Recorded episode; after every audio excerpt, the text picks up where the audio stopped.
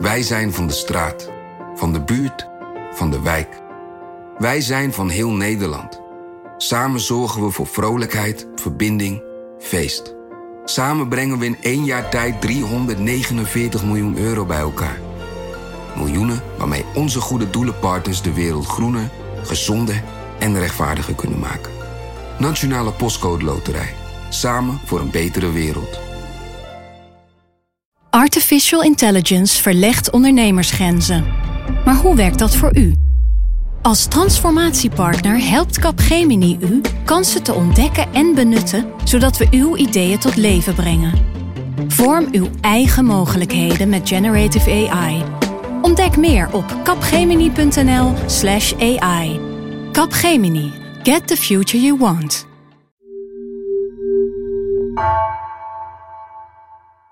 Toen we ruim drieënhalf jaar geleden begonnen met de eerste NRC-podcast, Haagse Zaken, toen waren we nog een beetje aan het experimenteren. En inmiddels zijn we zo ver dat ik je over iets nieuws mag vertellen. Sinds kort is er NRC Audio. Eén app waarin je de podcast vindt die je graag luistert, zoals Haagse Zaken of NRC Vandaag.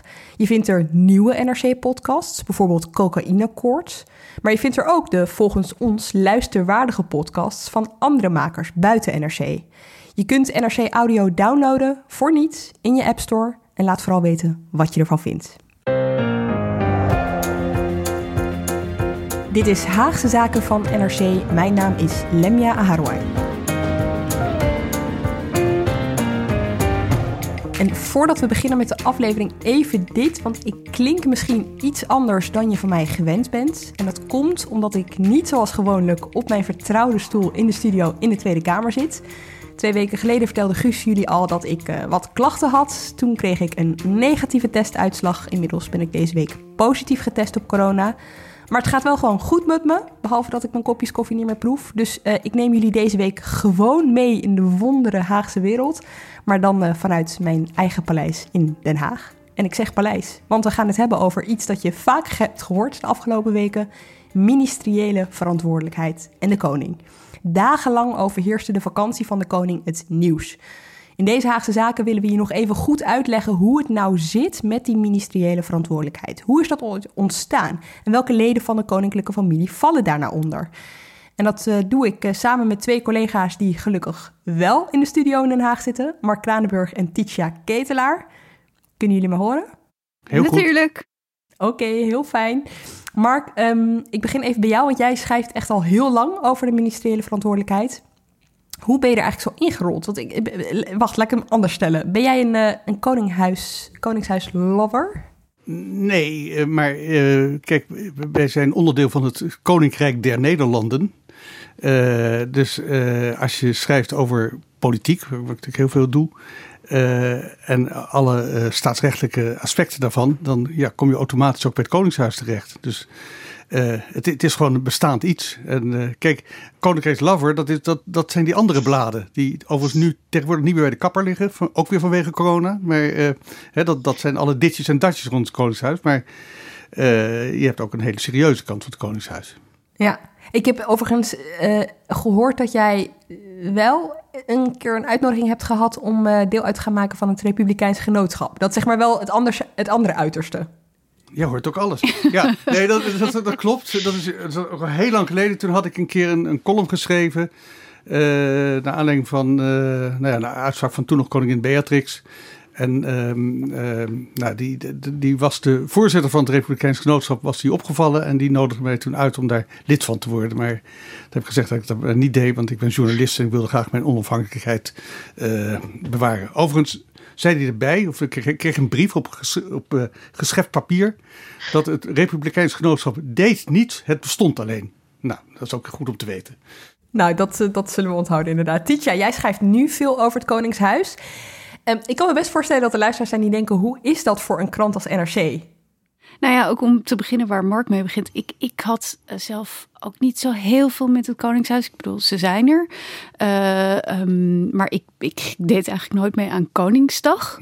Of aan. Uh, ik keek wel de kersttoespraak, geloof ik.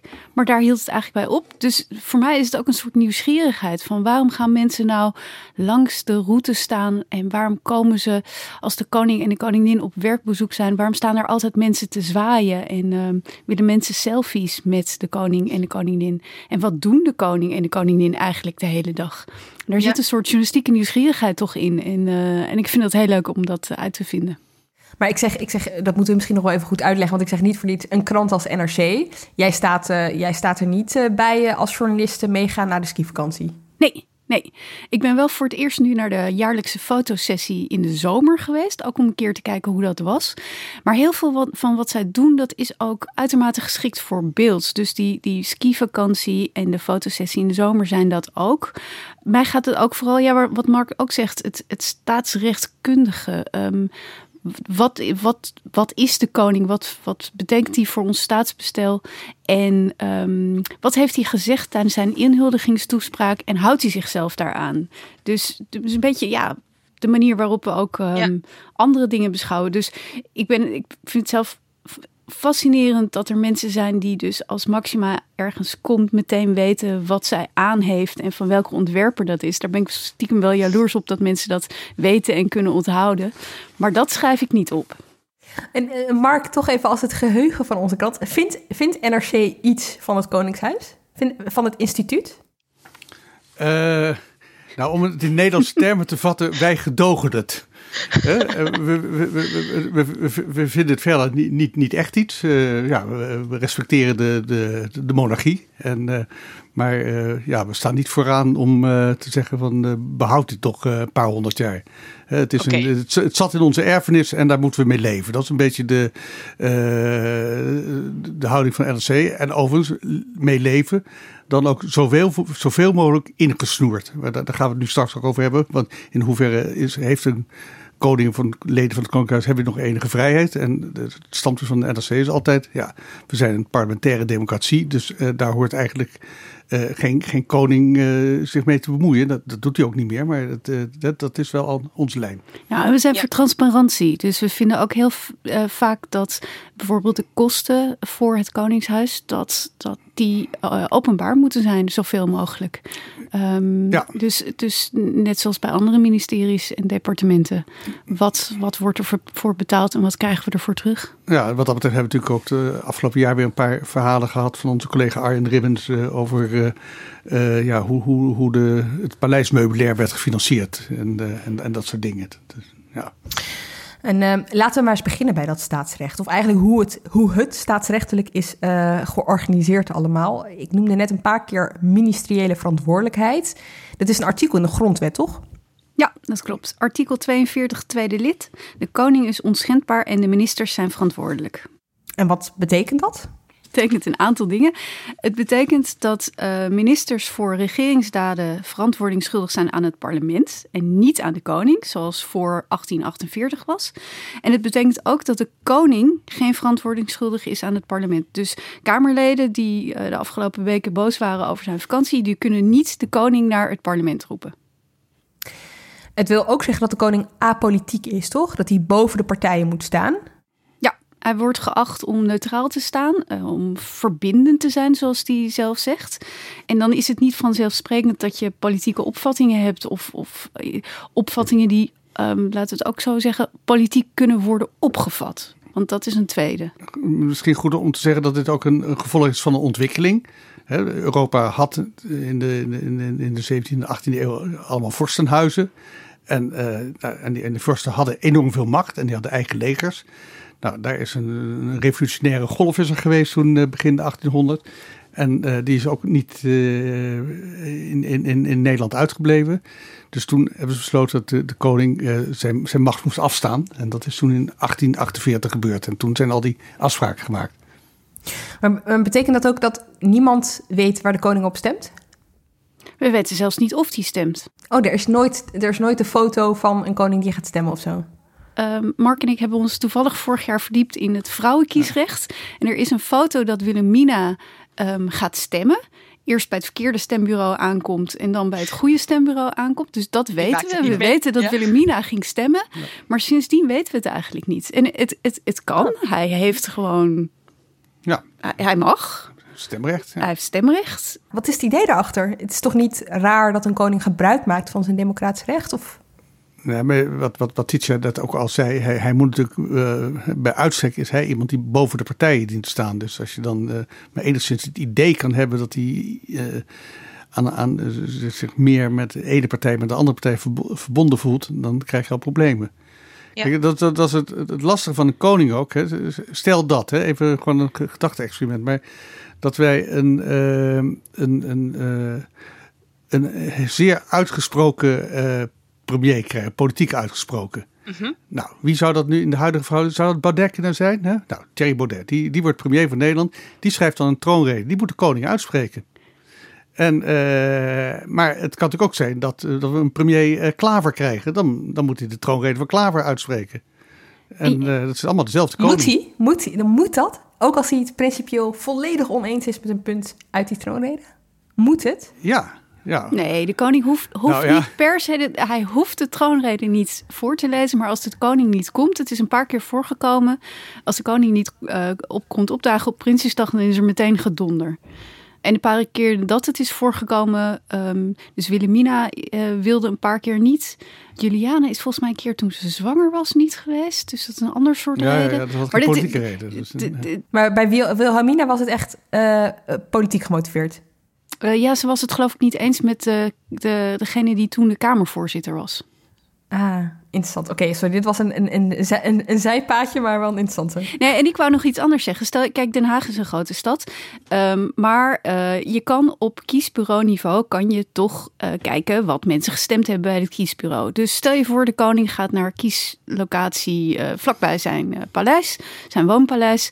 En wij journalisten gaan vervolgens opvragen wie daar de grootste partij is geworden. Of wie er, wat er gestemd is. Dan ga je daar toch, je gaat dan toch ehm, interpreteren van wat zou hij gestemd hebben en wat zou hij niet gestemd hebben. Want die kieslokalen of die stembureaus, die zijn natuurlijk heel klein. Weet je, daar komen een paar honderd mensen komen daarop af. Het is maar één stem, hè, van de koning. Ook Ja. de koning heeft maar één Ja, stem. ook de koning heeft maar één stem. Ja, En Amalia vanaf volgend jaar? Nee, dit eh, telt wel op. Nog even terug naar eh, de, de, de grondwet. Want daarin staat dus dat de koning onschendbaar is. Hoe ver gaat dat? Waar gaat dat dan over? Dat gaat over eh, strafrechtelijke immuniteit.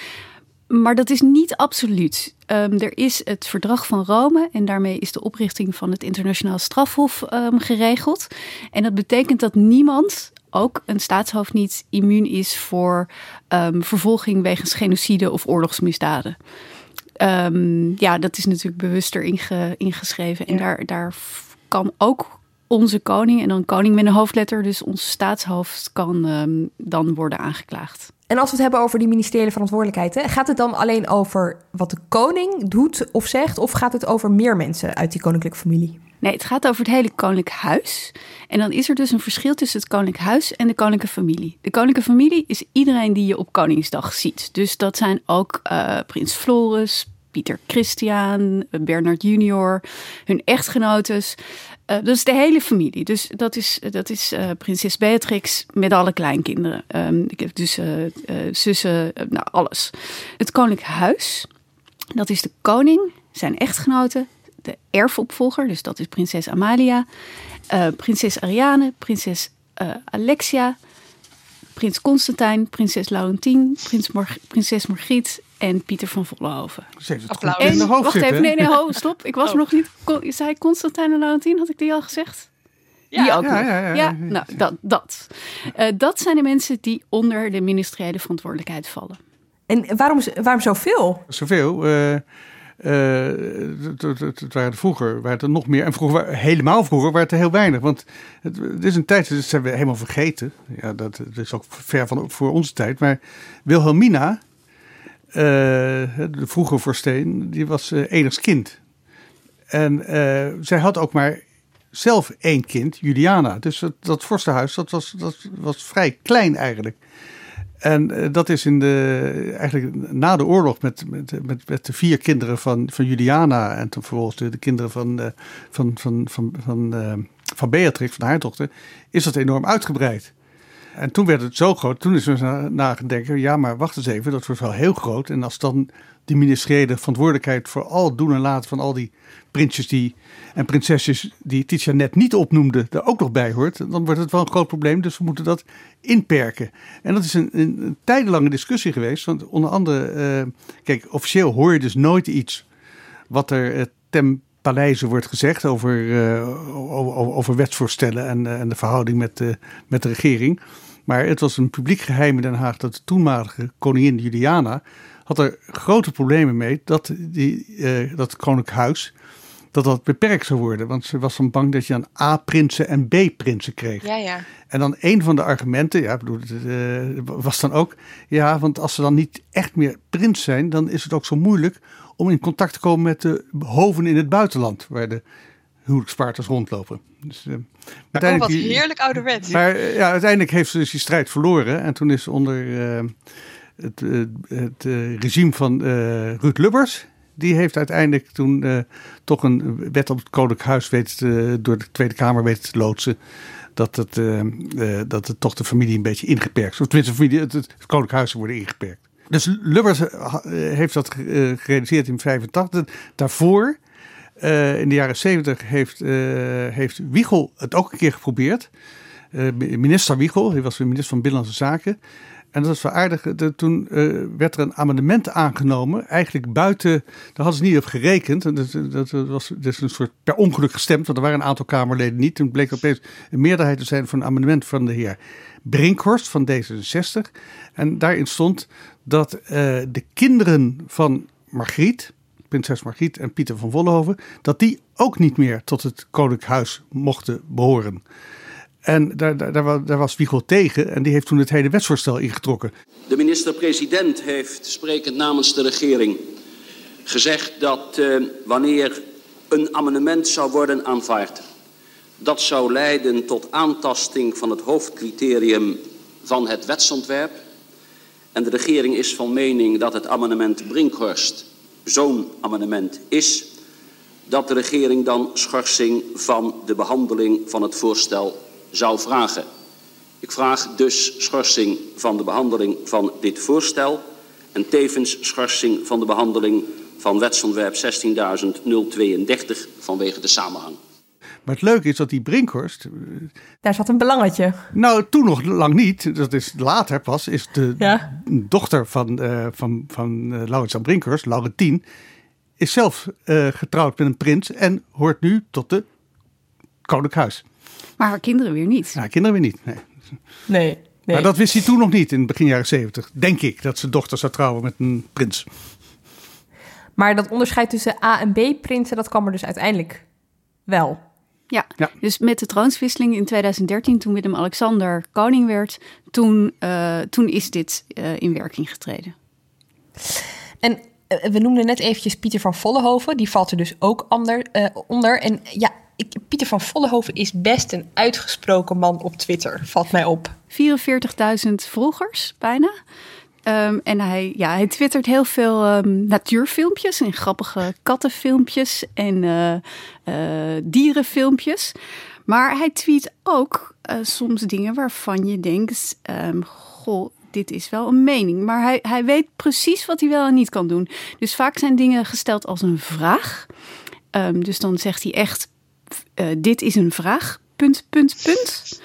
Of vraagteken, vraagteken.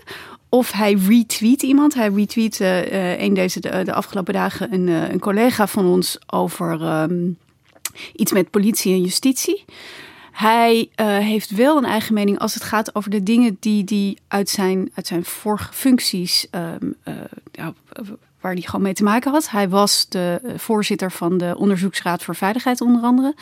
Mm um, en, en nou ja, dan heeft hij wel, wel degelijk mening. Maar ik zal er eentje voorlezen, dat is wel een grappige. Die gaat over de zomertijd. En uh, dat tweette hij op 25 oktober. En dan zegt hij: klokuur achteruit gezet, maar definitief einde aan zomertijd nog niet in zicht. Ik zou het een feest vinden als dit gewissel van tijden zou worden beëindigd. Een mening? Dit is een mening. En het kabinet zegt officieel dat ze nog een knop moeten doorhakken. Ze zullen het nader bestuderen. Maar goed, hierbij geldt vooral, um, dan zou je dus zeggen, hey, Rutte, u bent hier ook voor verantwoordelijk premier. Maar hiervan geldt vooral dat hoe verder weg van de troon, hoe minder strikt die ministeriële verantwoordelijkheid in acht wordt genomen. Ja, en zomertijd kan je ook nog van zeggen van, nou ja, is dit wel heel een enorm ding. Ik kan me voorstellen dat als Rutte hierover verantwoordelijk is, over al die uitlating van al die mensen die je net noemde, ehm, dat hij dan vooraf dingen in wil zien. Hoe, hoe werkt dat? Want deze tweetjes gaan vast niet eerst langs de RVD voordat, uh, voordat ze op de timeline van uh, Piet van Vollenhoven uh, verschijnen. Nee, want hij tweet ook echt best vaak heel vroeg in de ochtend. Dus dan moet iemand echt heel vroeg opstaan. Nee, en kijk, dat is natuurlijk um, wat ik net zei. Hoe dichter bij de troon, hoe, hoe strikter het is. En hoe verder van de troon, hoe meer bewegingsvrijheid. Wat wij ook nog eens een keer hebben, is het onderscheid tussen de mensen binnen het Koninklijk Huis die een, een, uitkering van de staat krijgen, zoals het heet. Dat zijn de koning, de koningin, uh, strakjes prinses Amalia als ze 18 wordt en prinses Beatrix. En de anderen van wie wij allemaal verwachten dat ze dus een baan hebben, omdat we ze niet betalen. En daar valt Pieter van Vollenhoven onder, maar bijvoorbeeld ook Constantijn ja, op het moment dat je een baan hebt, dan moet je in die baan moet je dingen kunnen doen. Dus Constantijn die, die is gezant voor start-ups en daar tweet hij dan ook over. Net zoals Pieter van Vollenhoven ook doet. Dus in die functies moeten ze, ehm, eh, moeten ze toch een zekere vrijheid hebben om te kunnen doen wat ze zelf goed dunken. En wat je dus aan die tweets van Pieter van Vollenhoven ziet, en daarom vind ik ze zo grappig, dat hij dus wel degelijk weet met dit is een vraag, punt, punt, punt, hoe ver die kan gaan blijft het als een beetje schipperen ook. Dat, uh, omdat dat is dus niet echt vast omlijnd. Van dit mag je wel, dit mag je niet. En inderdaad, iedereen is het ook wel over eens dat je die mensen uh, iets, iets te doen moet geven. En uh, wat ik, ik weet dat de toenmalige, of de, de, de, echtgenoot van koningin Beatrix, prins Klaus, die deed, deed iets in de, bij de ontwikkelingssamenwerking, een, een comité ontwikkelingssamenwerking. En ja, dat, is natuurlijk ook altijd, kan dat ook wel politiek gevoelig zijn. Dus dat werd altijd heel ja, op een goudschaaltje gewogen. Dus hij kon dan niet echt extreem politieke uitspraken doen. Maar ja, wel het nut van ontwikkelingssamenwerking. Ja, er zijn natuurlijk ook partijen die dat ook wel politiek vinden. Hè? Überhaupt het idee van ontwikkelingssamenwerking. Dus het is altijd een, een lastige. En het, het hangt er heel erg vanaf hoe bijvoorbeeld partijen in het parlement ermee willen omgaan. Maar dat was ook in het begin met het huwelijk van prins Klaus. Toen was de premier heel huiverig over zo'n nieuwe prins en wat hij wel en niet mocht. En hij moest voor iedere openbare daad die hij deed, ieder, voor ieder openbaar optreden, moest hij toestemming en instemming vragen van de premier of een eh, vakminister. En dat ging natuurlijk niet. Um, uh, zeker niet als je verwacht dat mensen ook nog een, een, een, Want Prins Klaus kan je nog van hebben dit zeggen van dit was een nevenfunctie. Maar in het geval van Constantijn en Pieter van Vollenhoven was het echt een baan. Ja. Um, dat is bijna niet vol, vol te houden. Ik zit toch te denken, Constantijn maakte, maakte een tijdje geleden echt wel een statement door bijvoorbeeld te zeggen: Ik ga niet meer in panels zitten als het alleen nog maar mannen zijn. Dus er moeten vrouwen zitten in een panel als ik nog ergens op kom dagen. Ja, kun je op zich niet tegen zijn, maar het is wel een statement. Dus blijkbaar, blijkbaar kan, kan dit wel. Ja, en als, als partijen in de Kamer dat niet vinden kunnen, dan roepen ze dus de verantwoordelijk minister, in dit geval uh, van Economische Zaken, roepen ze die naar de Kamer om, om tekst en uitleg te geven. Serieus? Oh, wacht, Economische Zaken? Ja, want hij valt uh, met zijn start-up gezant, gezantschap oh, onder Economische Zaken. En als het dan echt heel erg uh, uit de, de bocht lijkt te vliegen, dan zal premier dan Rutte... Het, uiteindelijk is het natuurlijk de premier uiteindelijk, de hoofdverantwoordelijke. de bak stopt met de premier. Ja. Oké, tot zover de kring van mensen die dus inderdaad niet betaald worden door de staat, om het even zo kort door de bocht te zeggen. Dan zijn er natuurlijk de koning, koningin en uh, de prinsessen. En vorige week zagen we een, uh, een video. Laten we eerst even luisteren. Met spijt in het hart richt ik mij tot u. Onze reis naar Griekenland heeft bij heel veel Nederlanders hevige reacties opgeroepen. Het doet pijn uw vertrouwen in ons beschaamd te hebben. Ook al paste de reis binnen de voorschriften, het was heel onverstandig om geen rekening te houden met de inwerking van de nieuwe beperkingen op onze samenleving. Ons eigen besluit terug te keren is genomen vanuit het besef dat we niet hadden moeten gaan. Om het eventjes uit te leggen. Dit, deze video is uh, verschenen op uh, de socials van het Koninklijk Huis. Is dit dan vooraf helemaal voorgelegd aan Rutte? Ja. Van A tot Z. En wat je Rutte ook hoorde zeggen in de dagen daarvoor. Dus eigenlijk moet je, uh, wat was het? Dit was woensdag, twee dagen, drie dagen eerder. Op zondag nam Rutte de totale verantwoordelijkheid voor de vakantie.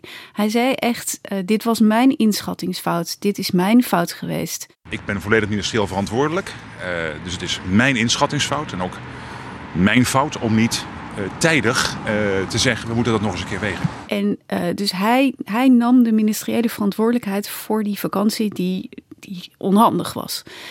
Um, wat er vervolgens gebeurde was dat de ophef eigenlijk niet stopte. Het, daarmee was het niet gedaan. De Rutte had zijn excuses aangeboden, maar je merkte dat dit, dit bleef maar gedoe. En vervolgens kwam deze, deze video. Maar dat is, dat is uh, ja, uh, afgesproken. Zoals Rutte, Rutte zei het uh, tijdens de vrijdagse persconferentie heel mooi. De eenheid van de kroon werkt zo dat wij over alles hetzelfde zeggen. dus waar een van ons praat over ik, zeggen we eigenlijk wij. Ja, maar dat is wat we zeg maar zien. Maar ik ben heel benieuwd, want is Rutte er persoonlijk van op de hoogte dat hij dit gaat doen. Snap je wat ik bedoel? Of is het de RVD? Wordt deze tekst aan hem voorgelegd? Of? Dit is wel zo bijzonder. Dit, dit, dit wist hij zelf ook al. Want kijk, je moet niet vergeten, er is nog wat aan vooraf gegaan. Dus de koning was op vrijdag vertrokken. En toen kwam direct s'avonds ook een mededeling dat ze weer zouden terugkeren. En dat hebben ze toen via een verklaring van de RVD, Willem-Alexander en Maxima. Dat, uh, toen, toen, was het ook al sprake van een verkeerde, ik weet niet of ze in die bewoording, maar ook een verkeerde inschatting. Ja, we betreurde ophef. Of betreurde, of betreurde ophef was toen, ja. ja. En, en toen, toen, toen, waren ze al teruggekeerd. En, en toen kwam dus een paar dagen later alsnog die, die, die, die video. Dus ja, dan kan je wel nagaan. Dan is er, nou, er wordt natuurlijk nooit met deuren geslagen, maar er is wel een hartig woordje gesproken. Dan, uh, ja. Hè, dit, dit, ja. dit, dit, we hebben het nu over het coronabrandje wat, wat wordt worden uitgetrapt. Maar dit brandje moest ook heel snel worden uitgetrapt. Ja, want Tietja, heb je, er, heb je er iets over gehoord? Misschien iets meer dan, uh, dan uh, wij weten over hoe dat dan gaat? Over hoe zo'n video tot stand komt? Nee, nou weet je wat het, het uh, Mark die zei het net al, het geheim van het paleis. We weten een paar dingen, namelijk dat, dat Rutte en Willem-Alexander op maandag altijd met elkaar overleg hebben. Maar we weten niet hoe, wie dan wie belde. Zelfs, zelfs over deze vakantie weet je nog steeds niet. Uh, koninklijke, het koninklijke gezin zat in dat vliegtuig. Zijn ze gebeld? Door wie zijn ze gebeld? Hebben ze het zelf doorgekregen? Hebben ze zelf het besluit genomen? Zijn ze gebeld toen ze aankwamen door Rutte van jullie keren, als de wiede weer gaat terug? En zelfs een paar dagen eerder, ik zei net, op maandag komen ze altijd bij elkaar. Althans, Rutte gaat altijd naar het paleis. Is er die maandagmiddag over de vakantie gesproken? En zei Rutte toen: ik wil niet dat jullie gaan. En, zij, en heeft de koning gezegd, wij gaan wel. En is er toen al ruzie ontstaan? Dat weten we allemaal niet. We weten niet wat er tussen die twee um, gezegd wordt. En zoals dat is Rutte, echt raar. Nou ja, zoals Rutte zei, um, ik neem dit mee in mijn graf. En hij gaat geen autobiografie schrijven, hoorde ik hem ook zeggen. Dus Nee, nee maar dat, dat is dan altijd verkleind. Anders, als, je, als, je, als dit ooit bekend zou worden, dan, dan bestaat het systeem niet meer. Van, de, van de verantwoordelijkheid. Het, het, mooie, het unieke van dit filmpje was dat het eigenlijk, um, eigenlijk geeft de koning maar twee toespraken per jaar. Eén is de troonrede en dat is natuurlijk gewoon het beleid van de regering en dat leest hij voor. Eén is zijn kerstboodschap en dat is al wat persoonlijker. En dit jaar hebben we al, dit is al de derde keer, dus we hebben um, zijn persoonlijke toespraak op de Dam gehad. We hebben een coronatoespraak gehad. En nu hebben we dit gehad. Op het moment dat de koning dus zelf zijn excuses aanbood voor iets waarvoor de premier eigenlijk al zijn excuses had aangeboden. Maar wat je hierbij zag, was dat die vakantie werd gewoon een onderwerp. Niet alleen in, in, in kranten zoals de onze, maar ook in allerlei talkshows, op, in, in bladen. Um, ja, het was een privévakantie, maar uh, je zag dat het, het draagvlak voor de monarchie er langzaam onder ging leiden. En belangrijker, je zag ook dat het regeringsbeleid werd doorkruist. Dus de premier had gezegd: blijf zoveel mogelijk thuis. De koning ging op pad en dan doorbreek je de eenheid van de kroon, zoals dat zo wordt gezegd. En stel dat Rutte had gezegd: ik neem de verantwoordelijkheid hiervoor niet. Kan dat? Dat kan, maar dan is het het einde van het kabinet. Ja, hoe werkt dat dan? Nou, de koning kan niet ontslagen worden. De koning kan wel ontslag nemen, dus hij kan afstand doen van de troon. Maar dan wordt automatisch zijn dochter uh, als troonopvolger uh, koningin. Of in dit geval haar moeder wordt regentes tot zij, acht, uh, tot zij 18 is. ja, dit is grondwettelijk zo geregeld dat, dat de, de, de, premier verantwoordelijk is. En het is dus ook nog nooit gebeurd dat er een nee. premier of een minister is afgetreden. Andersom heb je wel een mogelijkheid, dat is de, de, de Belgische methode. De koning kan natuurlijk ook zeggen: ja, jullie gaan nu een wet aannemen, daar kan ik absoluut niet mee, mee, mee, mee leven. Dat, dat, zijn, dat zijn, vaak is dat, uh, ja, dat zijn dat ethische zaken. Dus in, in België hebben ze begin jaren negentig een, ik meen dat het abortuswet was, aangenomen. Mm -hmm.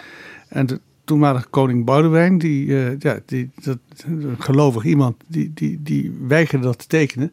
En die is toen 36 uur uit dienst getreden. En dat kon ook toen. Dat, uh, een soort eventjes niet en dan uh, je ogen sluiten en dan... Uh... Stapt even uit het veld eigenlijk. Ja, dus, ja, ja, ja. Oké, okay, maar zeg maar zeggen ik neem de verantwoordelijkheid niet is natuurlijk meteen een uiterste. Had hij kunnen zeggen, dit is heel hypothetisch hoor, maar ik vind het toch even interessant om het te verkennen. Had hij kunnen zeggen, Uh, ik, ik, ik neem er de verantwoordelijkheid, ik draag de verantwoordelijkheid voor, maar ik vond het onverstandig. Ja, maar dat zei wel... hij eigenlijk ook. Hè? Hij zei: um, Ik ben hiervoor uh, verantwo uh, ministerieel verantwoordelijk. Ik heb een inschattingsfout gemaakt. En, ja. en daarmee zeg je eigenlijk: dit was, dit was een onverstandige reis. En, en de, de, daarmee zeg je dus eigenlijk ook: de koning heeft een inschattingsfout gemaakt. Ja. Maar dit vind, ja, dit vind ik dus heel ingewikkeld. Want nu gaan wij dat, nu gaan wij dat voor hem, nu gaan wij dat uitleggen voor hem. Terwijl hij dus nul keer heeft gezegd: Ik vond het onverstandig dat ze dat hebben gedaan. Ja, maar het feit dat de koning terugkeerde. Uh, het, uh, het, feit dat hij, dat die eerste verklaring kwam. Het feit dat de familie terugkeerde. Het feit dat, dat Rutte op een zondag een brief naar de Kamer stuurde. waarin hij vertelde dat hij een inschattingsfout had gemaakt. En het feit dat die video kwam. Die op één stapeling die toont wel aan dat iedereen dit gewoon in ieder geval achteraf onverstandig heeft gevonden. Oké, nou dit incident van de koning en, en, deze vakantie staat natuurlijk niet op zich. Uh, er zijn meer uh, uh, gevallen geweest van de crisis en affaires die het politie moeilijk hebben gemaakt. Welke, hoe verhoudt ophef rond deze vakantie zich bijvoorbeeld met, met andere momenten? Waar moeten jullie dan aan denken? Nou, ik moest meteen denken aan 2000. Uh, toen, het jaar? Het jaar 2000. Toen koningin Beatrix met de hele familie, zoals ieder jaar, ging skiën in Oostenrijk. En dan moeten we echt even terugdenken aan die tijd toen. Toen kwam daar een, uh, een rechtsradicale partij in de regering, de FPE, van Jorg Haider.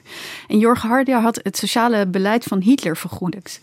En uh, nu denken we allemaal, nou ja, dat gebeurt misschien wel vaker. Maar toen was het iets heel nieuws dat een politicus dat openlijk zei. En dat er een rechts populistische rechtsradicale partij in een regering kwam. Dus daar was een ontzettend gedoe over. De EU die boycotte uh, gesprekken met uh, ministers. Die wilden alleen maar praten met lagere ambtenaren. En um, onderwijl ging Beatrix met de hele familie daar toch skiën.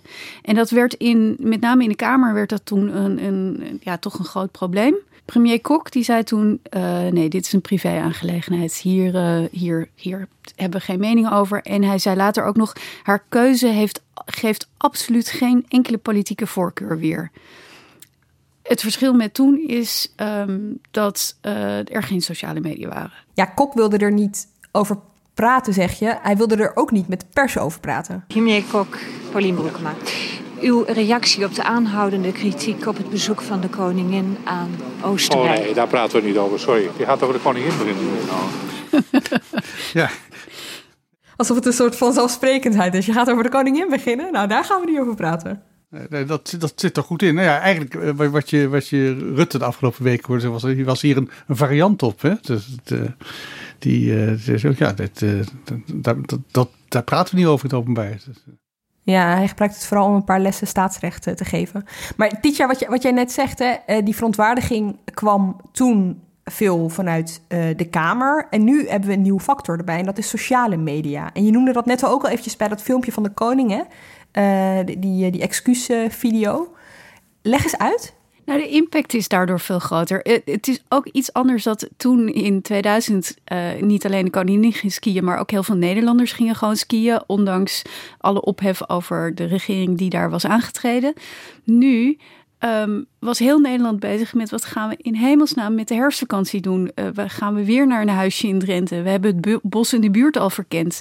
En vervolgens zie je de koning naar Griekenland gaan. En er ontstond dus een soort kolk van ophef. Eerst op sociale media, die dus doordruppelde naar, um, naar talkshows, naar uh, kranten, naar opiniepagina's. En die, en die hield in die dagen. Het werd eigenlijk erger dan beter. Um, nadat ja. bekend werd dat de koning terugkeerde. Eigenlijk is dit best wel vergelijkbaar met die vakantie in Oostenrijk, hè, uh, uit het jaar 2000 waar je het over had. Want het, het mocht allebei, maar het gaat even om iets anders. Het gaat om een soort van moreel besef, om een, om, een, om een antenne die je aan moet hebben staan. Om te weten van, hé, hey, dit is misschien nu niet zo handig. En beide keren vraag je dus af, was de, de antenne van de koninklijke familie goed ingesteld op wat er leefde in de samenleving.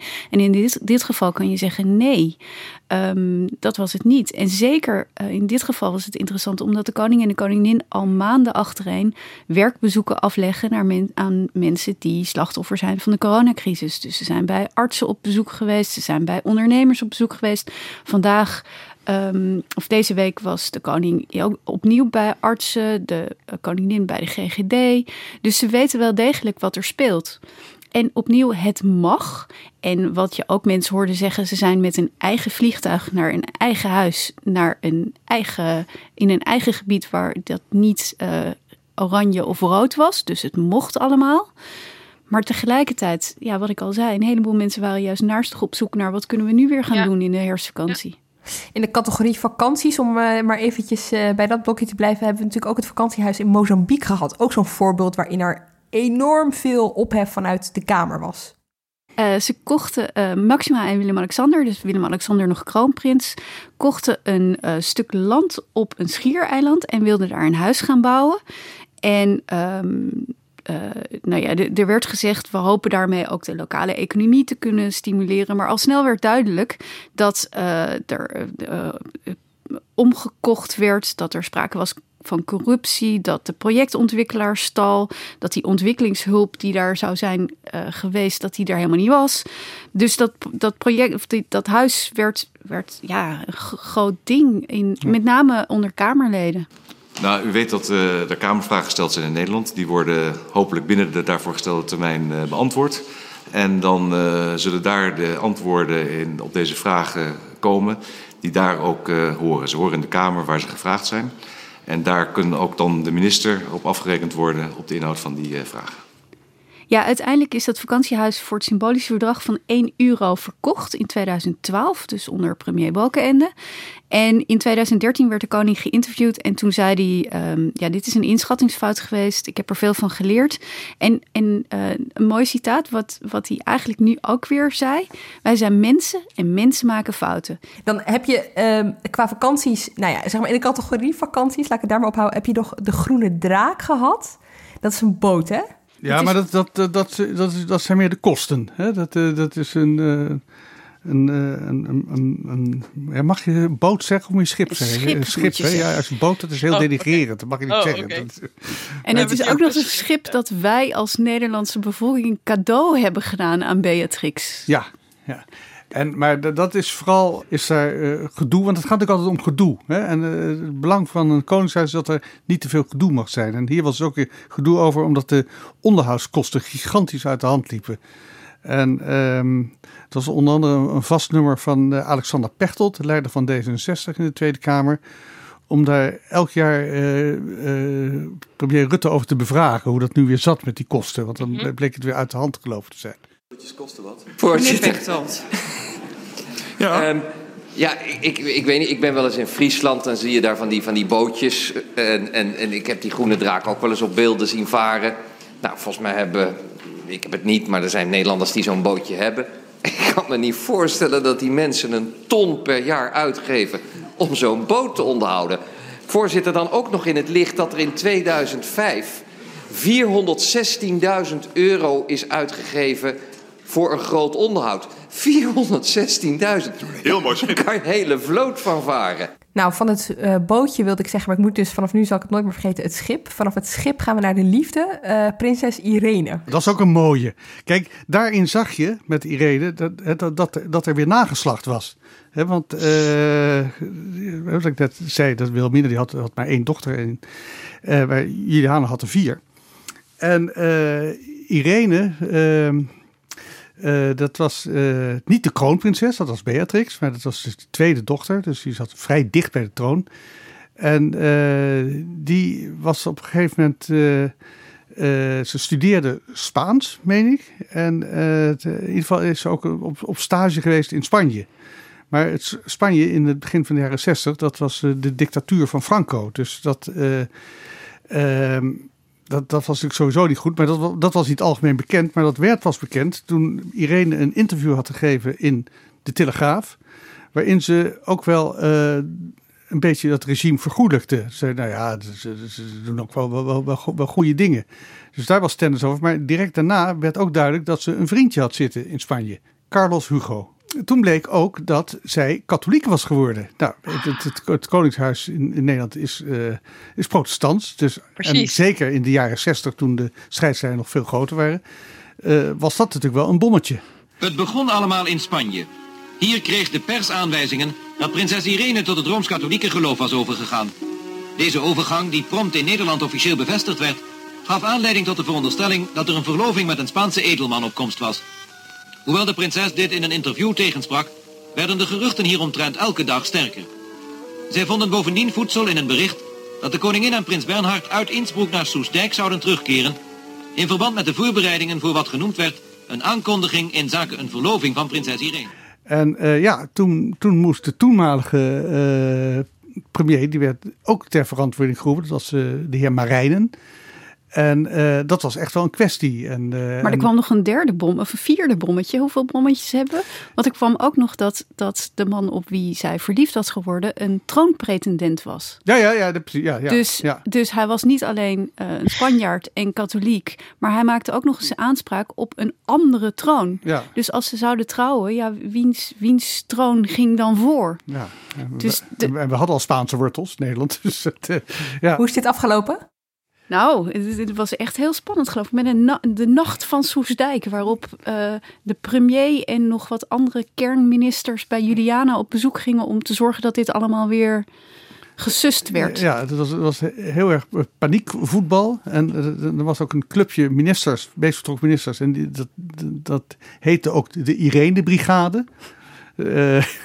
En die, die, die, dus, die, die zaak met elkaar bespraken.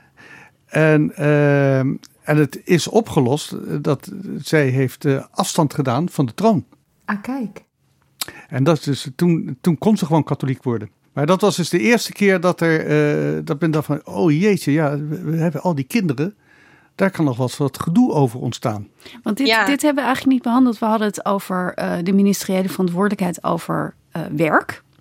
En wat de koning zegt en, en doet. En wij hebben het gehad over de vakanties. En daarvan kan je zeggen, ze zijn privé, ten- tenzij er echt, zoals nu met Griekenland, een botsing met het openbaar belang is.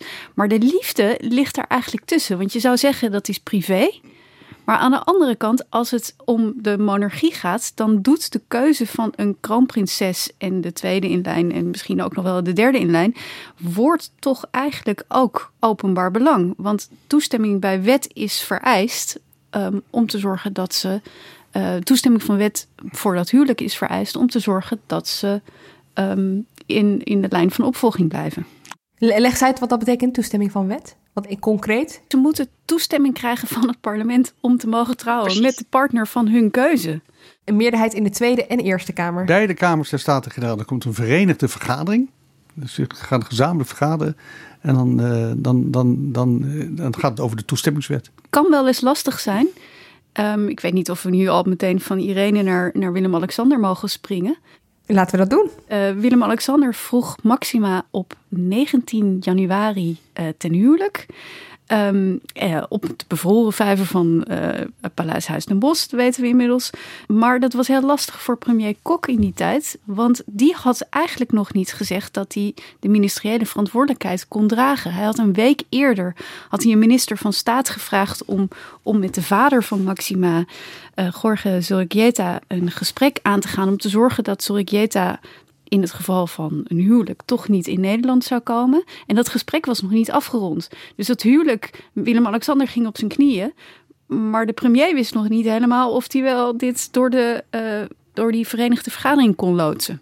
Zorgjet was een omstreden vader. Hè? Dat, want die kwam uit Argentinië en die had banden met het uh, regime Videla. Maar dan wordt zo'n huwelijksaanzoek wordt, wordt bijna een statement. Omdat hij het doet op zijn tempo, zonder, zonder het af te wachten. Ja, uh, um, je, je moet. Ja, je kan je afvragen of het inderdaad een constitutionele crisis was geworden als, als Kok had gezegd van nou ja, jongens, uh, bekijk het maar. Maar het was niet alles, hè? Want Alexander, Willem-Alexander sprak zich toen ook uit, uh, weet ik nog, in een interview uh, over zijn aanstaande schoonvader in, in, in nuancerende woorden, zal ik maar zeggen. Ik heb de schrijvende pers net verwezen naar een ingezonden brief in een Argentijnse krant waar tegengesproken wordt dat er überhaupt uh, gesproken is, waar in dat boek melding over gemaakt wordt, waar nu commotie over is. Dat is een open bron waar iedereen uh, naar kan teruggrijpen. En ik wil gewoon de Nederlands schrijvende pers er even op wijzen dat die open bron aanwezig is. Ja, dit, dit was uh, nog voor er sprake was van een verloving. En dit was tijdens, ik geloof, een, een, een gesprek met, met journalisten. En Kok was not amused. Ja, ik was vanochtend ook uh, uiteraard verrast. Uh, uh, net als menigeen waarschijnlijk over het feit dat de prins in New York blijkbaar niet de verleiding heeft kunnen weerstaan om enkele wat meer persoonlijk getinte opmerkingen te maken over publicaties die het verleden van de heer Zorrigueta betreffen. En de prins had er uh, verstandig aan gedaan, uh, denk ik, om uh, die verleiding dus wel te bedwingen. En dus niet die persoonlijke opmerkingen te maken. De verleiding weerstaan. Dit, dit is dus een, een woedende kok eigenlijk. Hè? Die, die, die, die, die, zal echt gevloekt hebben toen, toen, toen, toen hij hier van het kennis nam van die uitspraken van, van Willem-Alexander. Ja, want dan heb je een beetje een soort van ongeleid projectiel. Zo zou je het kunnen zeggen. Die, die zegt van alles en jij bent daar dus voor uh, verantwoordelijk. Ja, ja. Ja, er wordt ook altijd gezegd dat de lastigste taak van, voor, voor premiers en, en uh, Rutte uh, is nog niet zo ver, is wanneer de um, kroonprinsen, kroonprinsessen en prinsessen en prinsen vriendjes krijgen. En um, nou ja, zoals al eerder gezegd, prinses Amalia is nu, moet nog 18 worden. Dus is nog minderjarig, dus iedereen uh, houdt zich in. Maar er komt natuurlijk een moment waarop Rutte ook eens een keer iets moet gaan zeggen over of, of er sprake is van liefde en hoe serieus die liefde dan is. Ja, want ja, dat, dat, is altijd, altijd gedoe. Hè? Dat, uh, wat dat betreft hebben wij als, als NRC ook een historie met, uh, met onze vermaarde columnist J.L. Heldering. Ja? Die heeft daar ooit wat, uh, wat, wat over, over opgemerkt. Want die zei toen ook, dat was toen uh, Willem-Alexander zo'n 18, 19 jaar was. En, en, en, en dus als, als broertjes. En, en toen waren er dus zeven prinsen waren er. En uh, toen heeft hij ook in een, in een, in een column wat geschreven. Uh, en toen zei hij, ja, nou ja daar, daar, kunnen we nog wel de nodige st staatkundige ellende mee, mee, mee, mee, mee, krijgen. En toen hield, haalde Helding ook iemand aan en die zei: Ja, iemand heeft dus schetsend gezegd dat als we de statistiek als maatstaf nemen, het zeker is dat tenminste één van de prinsen of met de justitie in aanraking zal komen, of een meisje zwanger zal maken, of een drugsprobleem krijgt. Nou, die column van Helding is toen in tijd zeer veel aangehaald, kan ik je zeggen. maar um, nou ja, dus Helding voorspelde dat en hij heeft wel een beetje gelijk gekregen. Want uh, we hebben natuurlijk met Willem-Alexander zijn huwelijk wat niet, niet helemaal op rolletjes liep. Dat tenminste de, de aanloop naartoe, was, was gedoe over. En uh, we hebben later ook nog wat gehad met prins Friso, die een uh, vriendin had gevonden. En een uh, verloving had aangekondigd. Een, Nederlands meisje, Mabel Wisse-Smit. En ehm, daar, nou, die, die werd aan de volken getoond. Maar toen kwamen er op een gegeven moment berichten dat zij contacten had gehad met Klaas Bruinsma. En Klaas Bruinsma was een bekende figuur uit de onderwereld die geliquideerd is toen begin 2000. En nou ja, daar ontstond dus allemaal commotie over. Want er kwam nu de, de, de, criminele factor het, het Huis binnen. En ehm, nou, dat, dat, dat, dat is altijd ontkend. Dat, ja, ze, ze, had hem wel ontmoet. En toen is er een, een, een tv-programma geweest. en daarin kwam een een, een, een, een, een voormalige lijfwacht van Bruinsma. Die kwam aan het woord. En die beweerde daar gewoon dat, nee, dat, dat het uh, Mabel Wissersmit, dat was de vriendin van die Lange geweest, had, zei hij daar. Uh, zij, toch, zij was die vriendin van die Lange. Ik bedoel, het, uh, ze slaapt bij Klaas of een Jacoba.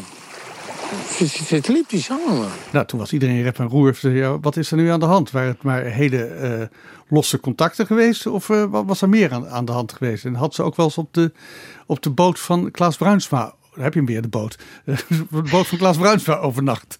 En dat kwam langzaam maar zeker kwam dat, uh, naar buiten toe en werd het ook erkend. En dat heeft wederom tot een boze premier geleid. Dit keer niet Wim Kok, maar uh, Jan-Peter Balkenende. In juni heb ik drie gesprekken gehad. Eén afzonderlijk gesprek met mevrouw Wisse-Smit en twee met prins Friso en mevrouw, mevrouw Wisse-Smit. Ik heb toen doorgevraagd naar de situatie van de heer Bruins, een en andermaal. En wat nu zich aftekent is dat die informatie onvolledig en onjuist is geweest. Maar wanneer onwaarheid wordt gesproken, dan is daar natuurlijk geen kruid tegen gewassen. Boom. Ik wil, ik wil net zeggen, eh, is Balkenende ooit eerder zo boos geweest? Nee, nou ja, dat, eh, eh, dat, was dus. dit, dit, dit zie je net, als, net met het fragment wat kokt. Het is een hoge mate van irritatie en dat is echt de boosheid. Ja. Nou, het, gevolg hiervan was dat. Ehm, ehm, Prins Friso heeft geen toestemming gevraagd voor het huwelijk. Wat dus betekent dat hij geen aanspraak meer maakt op de, op de troon. En dan kon hij doen en laten wat hij wilde. Oké, dit zijn natuurlijk allemaal fantastische verhalen om te horen, vooral zo op een, op een rijtje. Maar je kan je toch ook afvragen, waarom is dit zo geregeld? Waarom hebben we dit zo? Ja, om, omdat anders, uh, dat klinkt heel gek, op een andere wijze kan het systeem niet functioneren. We, we hebben geen, geen politiek staatshoofd. We hebben het staatshoofd niet gekozen. We hebben een parlementaire democratie waar een, een, een, een staatshoofd aan vastzit. En die is ja, geketend.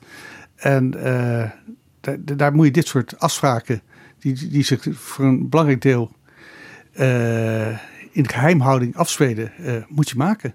En als je het anders zou willen, dan zou je dus een discussie moeten hebben over de rol van de koning in het staatsbestel. Die discussie die was er in 2000, um, ehm, aangezwengeld door Tom de Graaf, toen van D66. Um, die is toen eigenlijk een beetje, uh, ja, uh, zoals hij zelf zei, uh, toen reageerden mensen heel erg emotioneel. Dat is nu niet meer zo. Er is wel een hoogleraar, Paul Boventeert, die heeft net een boek geschreven met een vraagteken erin. De monarchie toekomstbestendig? Vraagteken. Daar was hij op tijd mee in deze context. Ja, het kwam precies uit de week voor, voor het gedoe over de herfstvakantie. En hij heeft allerlei dingen geformuleerd over hoe het anders zou kunnen. Uh, en dat zijn kleine dingen en grote dingen. Een klein ding is bijvoorbeeld, er staat nog steeds in de grondwet, dat wist ik ook niet. Maar stel je voor dat er geen erfopvolgers zijn, dat wij uh, in Nederland op zoek gaan naar een ander vorstenhuis dat onze uh, koning kan leveren. Nou, dat is een klein ding wat je uit de grondwet zou kunnen halen. Maar Boventeer doet ook andere suggesties. Bijvoorbeeld, uh, je zou de koning uit de regering kunnen halen. De koning is nog altijd onderdeel van die regering.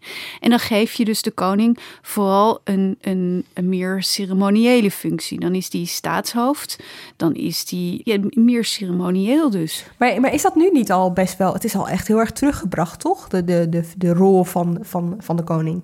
De koning zit... Ja, hij is officieel, hè, voor, volgens maakt hij deel uit van de regering, maar tegelijkertijd mag hij niks doen.